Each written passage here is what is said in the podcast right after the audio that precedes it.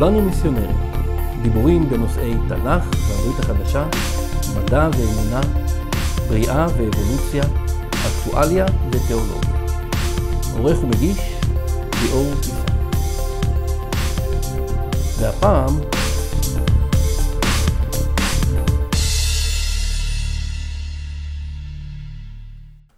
הפעם אני רוצה לדבר אליכם על אחת הדוקטרינות התיאולוגיות הכי מושמצות ומותקפות בעולם.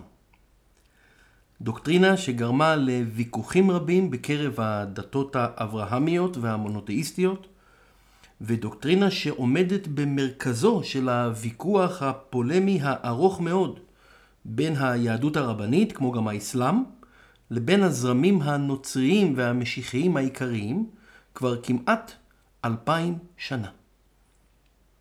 השילוש הקדוש. לפי האמונה הנוצרית המשיחית המקובלת, אלוהי התנ"ך האחד הוא אל נצחי, כל יודע, כל יכול וכל נוכח. והוא קיים מאז ומעולם בשלוש ישויות נפרדות, אך מאוחדות באופן מוחלט. האב, שהוא הישות הבכירה ביותר מן השלוש, הדבר, דבר אדוני, שהוא גם החלק באלוהות שנהיה בשר ונולד למרים הבתולה, ונקרא מאז בן האלוהים, ורוח הקודש, שהוא הישות האלוהית השלישית, ושאותו אנחנו פוגשים כבר בבראשית פרק א', פסוק ב'. האמונה המשיחית המקובלת לגבי השילוש היא שהאב איננו הבן. הבן איננו רוח הקודש, ורוח הקודש איננו האב. יחד עם זאת, האב הוא אלוהים, הדבר, הבן, הוא אלוהים, ורוח הקודש הוא אלוהים. וששלושת הישויות הללו באלוהות מהוות ביחד אלוהים אחד. שלוש ישויות נצחיות נפרדות שהן אחד במהותן ומאוחדות באופן כה מושלם עד שהן נקראות אלוהות אחת, אל אחד. אל אמת אחד המורכב משלוש הוויות נפרדות אך מאוחדות באופן מושלם. התפיסה הזו, שעומדת למראית עין בניגוד לתפיסה היהודית הרבנית, כמו גם המוסלמית, לגבי אחדותו של האל, שהוא להבנתן אחד ויחיד, בלתי ניתן להפרדה, היא אחד מסלעי המחלוקת הכבדים ביותר בין האמונות השונות. אם אתם, מאזיניי היקרים, באים מרקע יהודי רבני או מוסלמי מסורתי, אני כמעט בטוח ששמעתם רק צד אחד בפולמוס הזה. הצד הפשוט יותר להבנה. הצד שדוחה את תפיסת השילוש הקדוש. אבל היום אני רוצה לשאול אתכם שאלה כנה ועמוקה. האם זה נכון מצידנו להאמין רק במה שקל לנו להבין אותו? האם האמת הרוחנית היא רק זו שהמוח האנושי מסוגל לעכל בקלות? או שמא האמת הרוחנית שעלינו להאמין בה היא מה שכתבי הקודש מלמדים אותנו, גם אם קשה לנו להבין איך זה יכול להיות. לשם דוגמה, כל שלוש הדתות המונותאיסטיות מאמינות כי האל הבורא הוא נצחי. אין לו התחלה ואין לו סוף. הוא קדוש ונפרד מהבריאה שלו, והוא קיים מחוצה לה ואיננו תלוי בה לקיומו. מי מאיתנו באמת יכול לתפוס בשכלו את הטענה התיאולוגית הזו? מי מאיתנו יכול לתפוס בשכלנו המוגבל קיום נצחי, שאיננו מוגבל על ידי הזמן, המרחב והחומר? אנחנו לא יכולים להבין את כל התכונות וההיבטים של האלוהות בהבנתנו הרוחנית המוגבלת. בתנ"ך העברי אנחנו מוצאים שני ענקי אמונה. שתי דמויות של אנשי אלוהים שהן כמעט משכמן ומעלה, מודות באמת הרוחנית החשובה הזו. בתהילים מזמור קל"ג, פסוק א', דוד המלך מצהיר: אדוני, לא גבה ליבי, ולא רמו עיניי, ולא הילכתי בגדולות ובנפלאות ממני. ובספר איוב, מ"ב, פסוק ג', איוב עונה לאדוני הדובר אליו ואומר, מי זה מעלים עצה בלי דעת? לכן הגדתי ולא אבין, נפלאות ממני ולא אדע. ושני העדים הללו הם רק קצה הקרחון. אלוהי התנ"ך, כפי שמציגים לנו אותו הנביאים, הוא אל קדוש ובלתי מוגבל. שהאדם, גם אם הוא חכם מאוד וחזק מאוד באמונתו, איננו יכול להבין דברים רבים מאוד על אלוהים. גם דוד המלך וגם איוב, שחי למיטב הבנתנו הרבה מאוד שנים לפני דוד המלך, כנראה בתקופת האבות, השתמשו באותן המילים. נפלאות ממני. כלומר, דברים שאני לא יכול להבין. ולמרות שהם ידעו שיש דברים רבים מאוד אודות אלוהים שהם לא יכולים להבין, הם עדיין קיבלו את האלוהים כמו שהוא גילה להם את עצמו. ולא יצרו לעצמם אליל אחר שקל להם יותר להבין אותו ואת התכונות שלו. גם אנחנו, אם אנחנו טוענים להיות מאמינים באלוהי אברהם, יצחק ויעקב, חייבים להאמין בו על סמך הדברים שהוא גילה לנו אודות עצמו באמצעות נביאיו, ולא לנסות ולהגביל את אלוהים לתחום הצר של ההבנה שלנו. זו חוויה משפילה להרבה אנשים. כחלק מהחטא האנושי שכולנו אשמים בו, גאוות האדם מקשה עליו לקבל תפיסות ורעיונות שאינם ברורים לו. וכתוצאה מאותה הגאווה, הוא מקטין את אלוהים למידותיו שלו וליכולת המוגבלת שלו להבין. שלמה המלך אמר לנו בספר משלי כ"ט, פסוק כ"ג, גאוות אדם תשפילנו, ושפל רוח יתמוך כבוד. לפני שאנחנו ניגשים לבדוק מה בדיוק כתבי התנ"ך העברי מלמדים אותנו בקשר לאחדותו של אדוני, אני רוצה לבקש מכל אחד ואחת מכם לעשות חשבון נפש קצר מלפני אדוני, ולבקש ממנו בתפילת לב כנה שהוא יראה לכולנו את אמיתו, ושלא ייתן לגאוות הסרק האנושית החוטאת שלנו לעוור את עינינו לדברים שהוא מגלה לנו בפי נביאיו הנאמנים.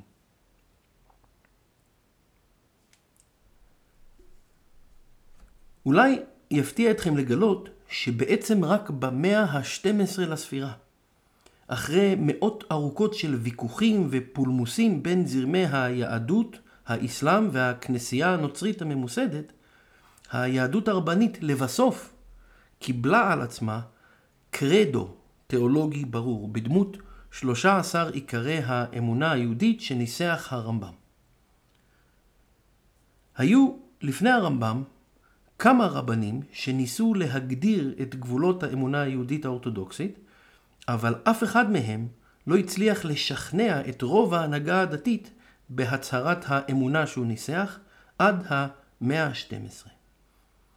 קרדו, דרך אגב, זה מילה מלטינית שפירושה אני מאמין, או הצהרת האמונה של אותו אדם או של אותה תנועה. הצהרת האמונה היהודית המקובלת עד אז, ובעצם גם היום, היא הרבה יותר קצרה. ויהודים רבים קוראים אותה בבתי הכנסת כל בוקר. דברים ו', פסוק ד' שמע ישראל, אדוני אלוהינו, אדוני אחד. ב-13 עיקרי האמונה שהוא ניסח, הרמב"ם היה הראשון, ולמיטב הבנתי בהשפעת האסלאם שהוא נחשף אליו רבות, שהצהיר שהאל הוא יחיד. עד אז, ולאורך כל התנ"ך, משה רבנו והנביאים השתמשו במילה אחד. בעוד המילה יחיד מייצרת רושם של אחדות מוחלטת ובלתי ניתנת לחלוקה, המילה אחד, כפי שאנחנו רואים אותה במקומות רבים מאוד בתנ"ך, מדברת על אחדות מורכבת. איחוד של כמה דברים אל משהו שלם.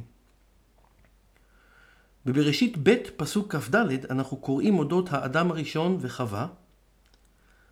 על כן יעזוב איש את אביו ואת אמו ודבק באשתו והיו לבשר אחד. זכר ונקבה נהיו בחתונתם לבשר אחד.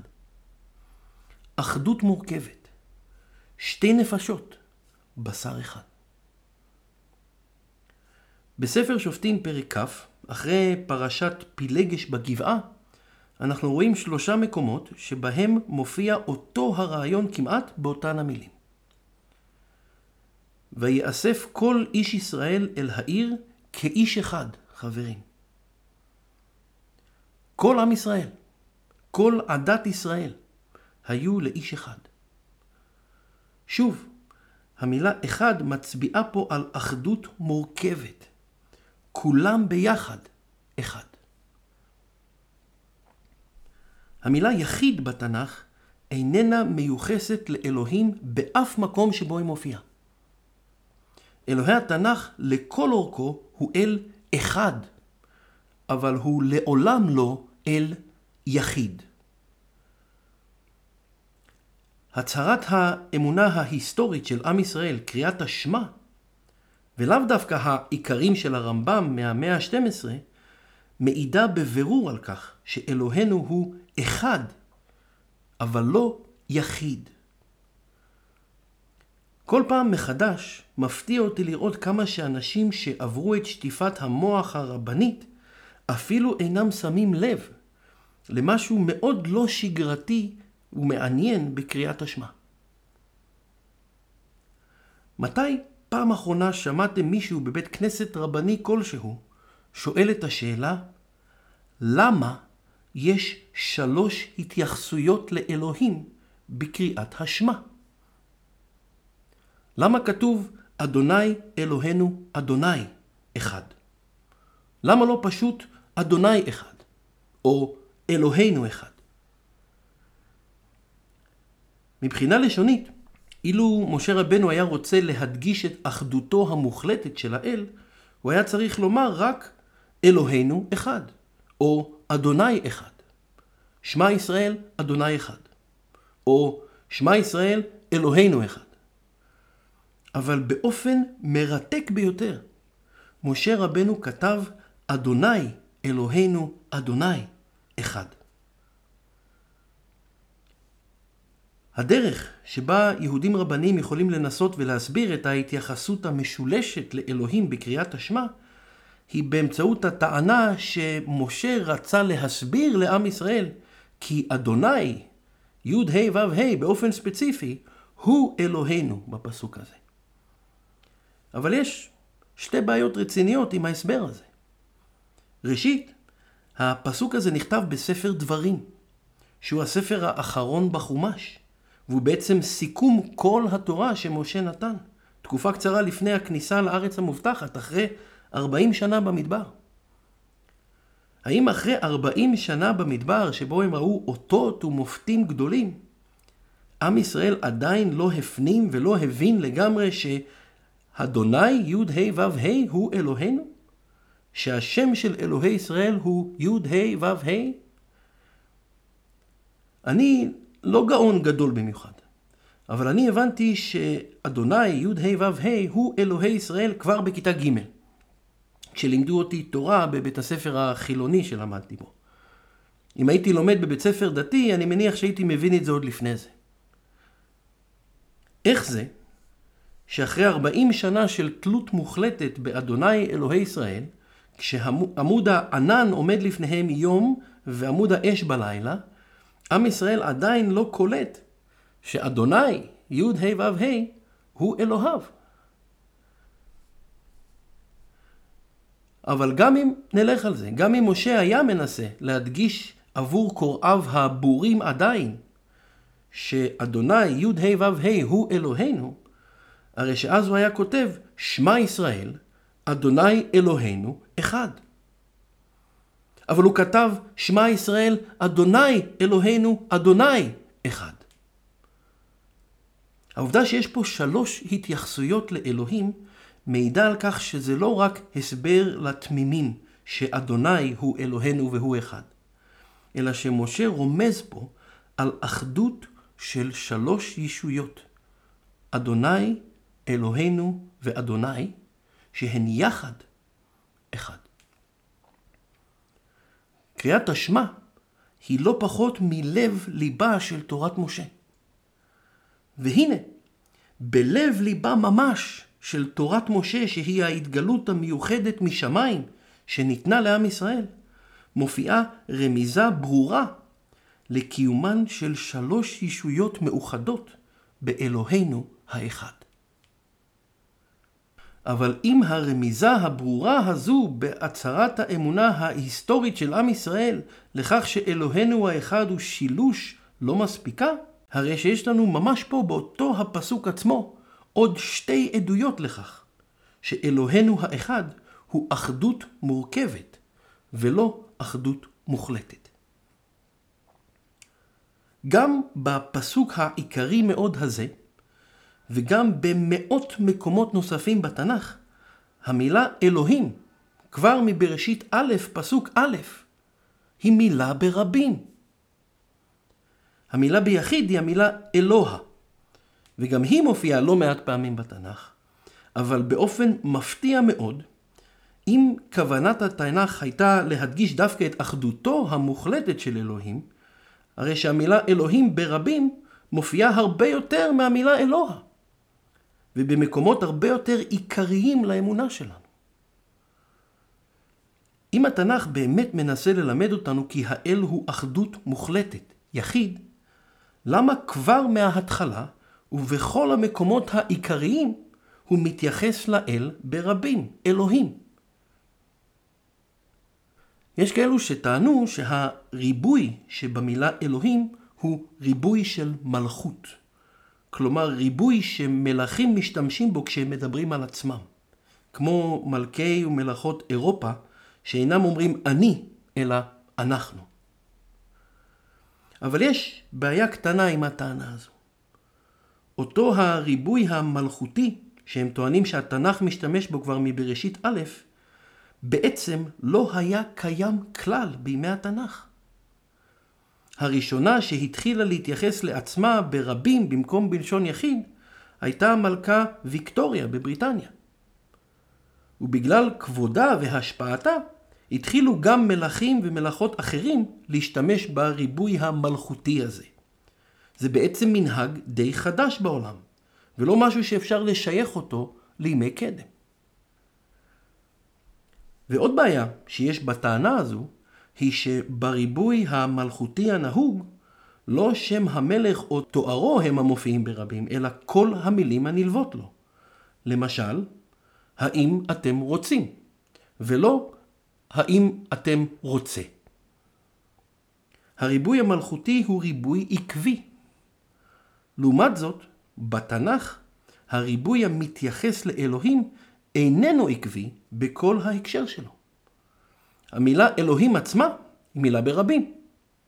אבל כמעט בכל מקום בתנ"ך, למעט במקומות שבהם עובדי אלילים משתמשים במילה הזו, נלוות אליה מילים בלשון יחיד.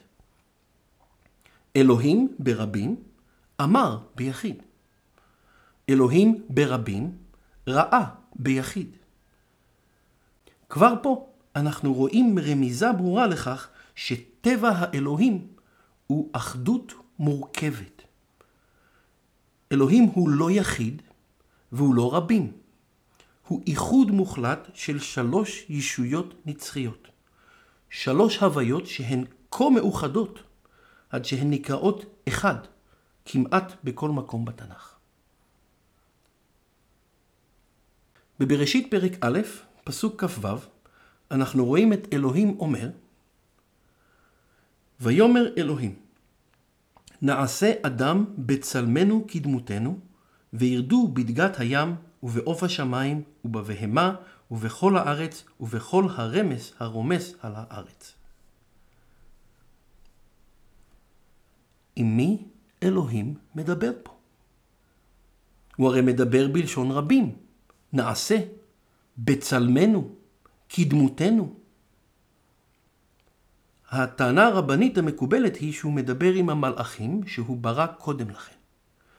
אבל גם פה יש בעיה רצינית מאוד. אילו המילה נעשה הייתה נאמרת למלאכים, שהם רוחות שרת שנבראו ואינן חלק מהבורא, הרי שיוצא היה מכך שהמלאכים השתתפו גם הם בבריאת האדם. הרי אלוהים אמר נעשה ולא אעשה. אז האם המלאכים שותפים גם הם בבריאת האדם? בזה לא היהודים, לא המשיחיים ולא המוסלמים מאמינים. אלוהים ברא אותנו, לא המלאכים. ויותר מכך, המילים בצלמנו וכדמותנו, אם נאמרו למלאכים, היו מעידות על כך שאנחנו לא רק ברואים בצלם אדוני לבדו, אלא שגם המלאכים ברואים בצלמו, ושיחד עם אלוהים הם בראו אותנו בצלמם המשותף. גם בכך אף אחד לא מאמין. אנחנו לא ברואים בצלם המלאכים, והמלאכים אינם ברואים בצלם אלוהים. רק האדם ברור בצלם אלוהים. התנ"ך מספר לנו על כרובים, מלאכים עם שתי כנפיים, ועל שרפים, מלאכים עם שש כנפיים, ועל כל מיני סוגים אחרים של מלאכים. אבל באף מקום לא מצוין שהמלאכים ברואים גם הם בצלם אדוני. רק האדם עצמו ברור בצלם אלוהים. לפיכך, כבר בבריאת האדם אנחנו רואים שוב רמז ברור לריבוי הישויות באלוהות האחת. אלוהים אחד שברא את האדם, שגם הוא דרך אגב אחדות מורכבת של גוף, נפש ורוח, בצלמו כדמותו. ועוד משהו מרתק שמעיד את אותו הדבר בדיוק, מביט אלינו מקריאת השמע, כמו גם מכל המקומות שבהם כתוב שם אדוני, י' ה' ו' ה'. השם אדוני עצמו הוא שילוב של המילים היה, הווה ויהיה. אם נכתוב את שלושת הפעלים של שם אדוני, היה, הווה ויהיה, זה על גבי זה, הרי שנקבל את השם אדוני, י' ה' ו' ה', מילה שהיא שילוש. בקריאת השמע אנחנו רואים אדוני, מילה שהיא שילוש, אלוהינו, מילה ברבים שמתייחסת לאחדות המורכבת של אדוני, אדוני, שוב, אחד. לא רק שילוש אחד מופיע לנו בקריאת השמע, אלא שילוש של שילושים. חוץ מהתנ"ך וכתבי הברית החדשה שהם ההתגלות המיוחדת שאדוני נתן לעולם, הרי שישנה גם התגלות כללית, שגם אותה נתן לנו אדוני בבריאה שלו. דוד המלך אומר לנו בתהילים מזמור ח' כי יראה שמך מעשה אצבעותיך, ירח וכוכבים אשר כוננת. עוד לפני שניתנה תורת משה, הבריאה עצמה כבר העידה לעיניהם החושבות של חנוך, נוח, איוב, אברהם, יצחק, יעקב ויוסף, שאלוהים קיים, שהוא קדוש ושהוא אחד. מי שמתבונן בבריאה ברוח אדוני, יכול לראות בה גם את טביעות האצבע שלו, שמוכיחות את קיומו וגם מלמדות אותנו הרבה מאוד על הטבע שלו והאופי שלו. והנה, היקום עצמו, כבר בבראשית פרק א', פסוק א', מראה לנו שילוש של שילושים. בראשית, זו התייחסות לזמן. הזמן הוא שילוש של עבר, הווה ועתיד. בדיוק כמו בשם י' ה' ו' ה'. ברא אלוהים את השמיים, השמיים הם התייחסות לחלל, למרחב, שגם הוא שילוש של אורך, רוחב וגובה. ואת הארץ. הארץ היא התייחסות לחומר, שגם הוא שילוש של מוצק, נוזל וגז. היקום עצמו, הזמן, החלל והחומר הוא שילוש. לא רק התנ"ך במקומות רבים מספור מדבר אלינו על שלוש ישויות שהן אל אחד, הבריאה של אותו האל מראה לנו שילושים על גבי שילושים, כבר במרקם הבסיסי ביותר של היקום, הזמן, החלל והחומר. בספר הנביא ישעיהו מ"ח, פסוק ט"ז, אנחנו מגלים הצהרה מרתקת ברוח אדוני. הדובר בהקשר הזה נקרא אדוני, י' ה' ו' ה', והוא אומר לנו, קרבו אליי, שמעו זאת, לא מראש בסתר דיברתי. מאת היותה, שם אני. ועתה, אדוני השם שלחני ורוחו. הדובר עצמו בפסוק הזה, בהקשרו, הוא אדוני. והוא אומר לנו שהוא לא דיבר בסתר מלכתחילה, ושהוא נצחי, מאת היותה שם אני, ושאדוני ורוחו שלחני. אדוני אומר שאדוני ורוחו שלח אותו. ועוד נקודה שלא רבים יאירו את עיניכם אליה בנושא השילוש הקדוש שבאלוהות האחת, היא שרעיון השילוש איננו המצאה נוצרית מאוחרת, כמו שהרבנים מנסים לשכנע אתכם. גם ספרי המיסטיקה היהודית, כמו ספר הזוהר למשל, מדברים על ג' הוויות באלוהות האחת. וגם האות שין, שאותה העם היהודי מוקיר כאות מיוחדת בקדושה יתרה, היא שילוש של שלושה קנים שיוצאים מקנה אחד. וזה באמת רק קצה הקרחון.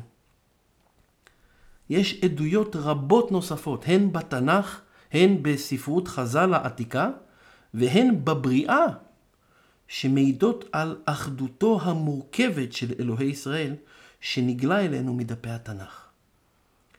אבל כתוצאה מהפולמוסים הרבים שבין הזרם היהודי המשיחי שסולף והפך לנצרות בפי עם ישראל, והרצון העז בקרב הרבנים שלא לקבל את משיחיותו הברורה של ישוע איש נצרת, הם שילבו ידיים עם תפיסותיו של האסלאם הקדום בדבר היותו של אדוני יחיד ולא אחד כפי שהכתובים לימדו.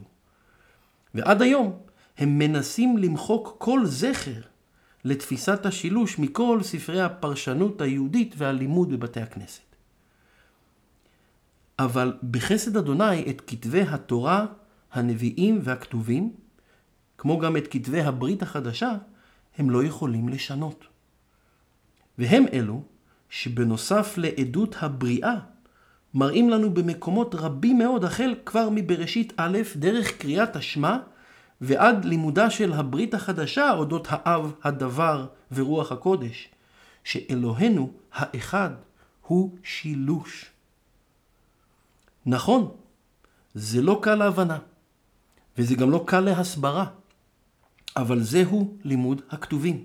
ואנחנו צריכים להאמין לא רק במה שקל לנו להאמין, אלא במה שכתבי הקודש, שנכתבו ברוח הקודש, מלמדים אותנו. את המילה שילוש באמת המציאו הנוצרים הקדומים כדי להסביר את אמונתם. אבל מושג השילוש היה קיים כבר מבראשית א' ובריאת האדם.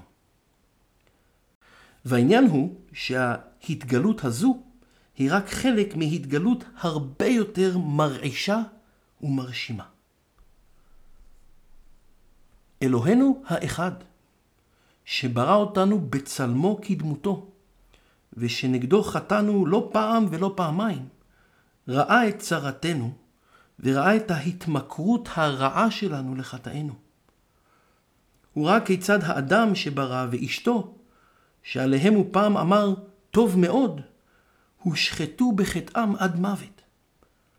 הוא רואה איך כולנו משקרים, נואפים בעינינו הרעות, מדברים בלשון הרע, רוצחים אנשים הברואים בצלמו, בין אם פיזית או בדברנו, איך אנחנו חומדים את אשר לרענו, מקנאים זה בזה, ושופטים זה את זה בצביעותנו לכף חובה.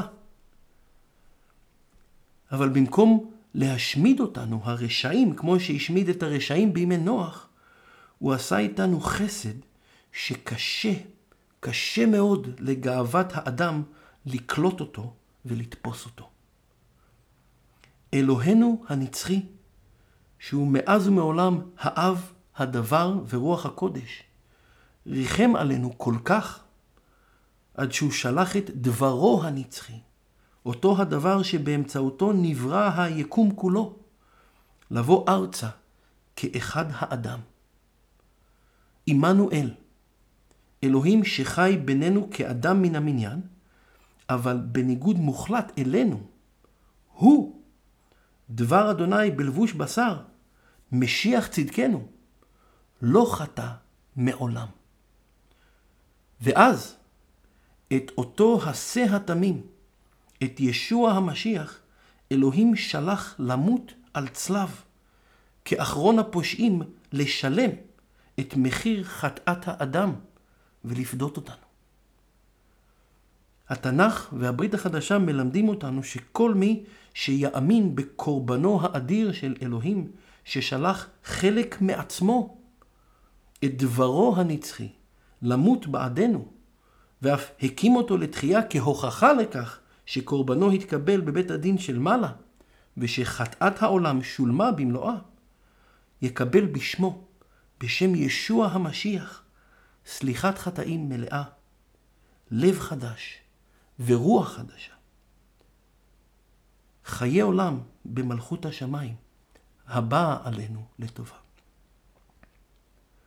כל מי שישוב בתשובת לב כנה על חטאיו וישים את מלוא מבטחו בבן האלוהים, משיח ישראל האמיתי, ישוע המשיח, ייוושע מחטאיו, ייוולד מחדש מרוח הקודש, ויהיה לבן אמיתי ברוח לאבינו רב החסד שבשמיים. אלוהים לא שלח מלאך או אדם רגיל לפדות אותנו מחטאינו. ממש כמו שהוא לא הוציא אותנו ממצרים בידי מלאך או שרף, אלא בא בעצמו לשחרר אותנו מעבדותנו לחטא. אלוהים שלח את דברו, חלק מעצמותו הנעלמת מעינינו, לבוא ארצה כאדם. ישוע המשיח, ולקחת על עצמו את מלוא מחיר חטאתנו על צלב רומי ביהודה לפני כאלפיים שנה. בבשורת יוחנן, פרק ג', פסוק 16, כתוב, כי כה אהב האלוהים את העולם, עד כי נתן את בנו יחידו, למען לא יאבד כל המאמין בו, אלא ינחל חיי עולם. אל נא תיתנו לפרשנות מוטה, לרבנים אינטרסנטיים ולמסורות אנושיות לגנוב מכם את הישועה האדירה הזו שאלוהים מציע לכולנו, יהודים כגויים. שובו בתשובה והאמינו בבשורה.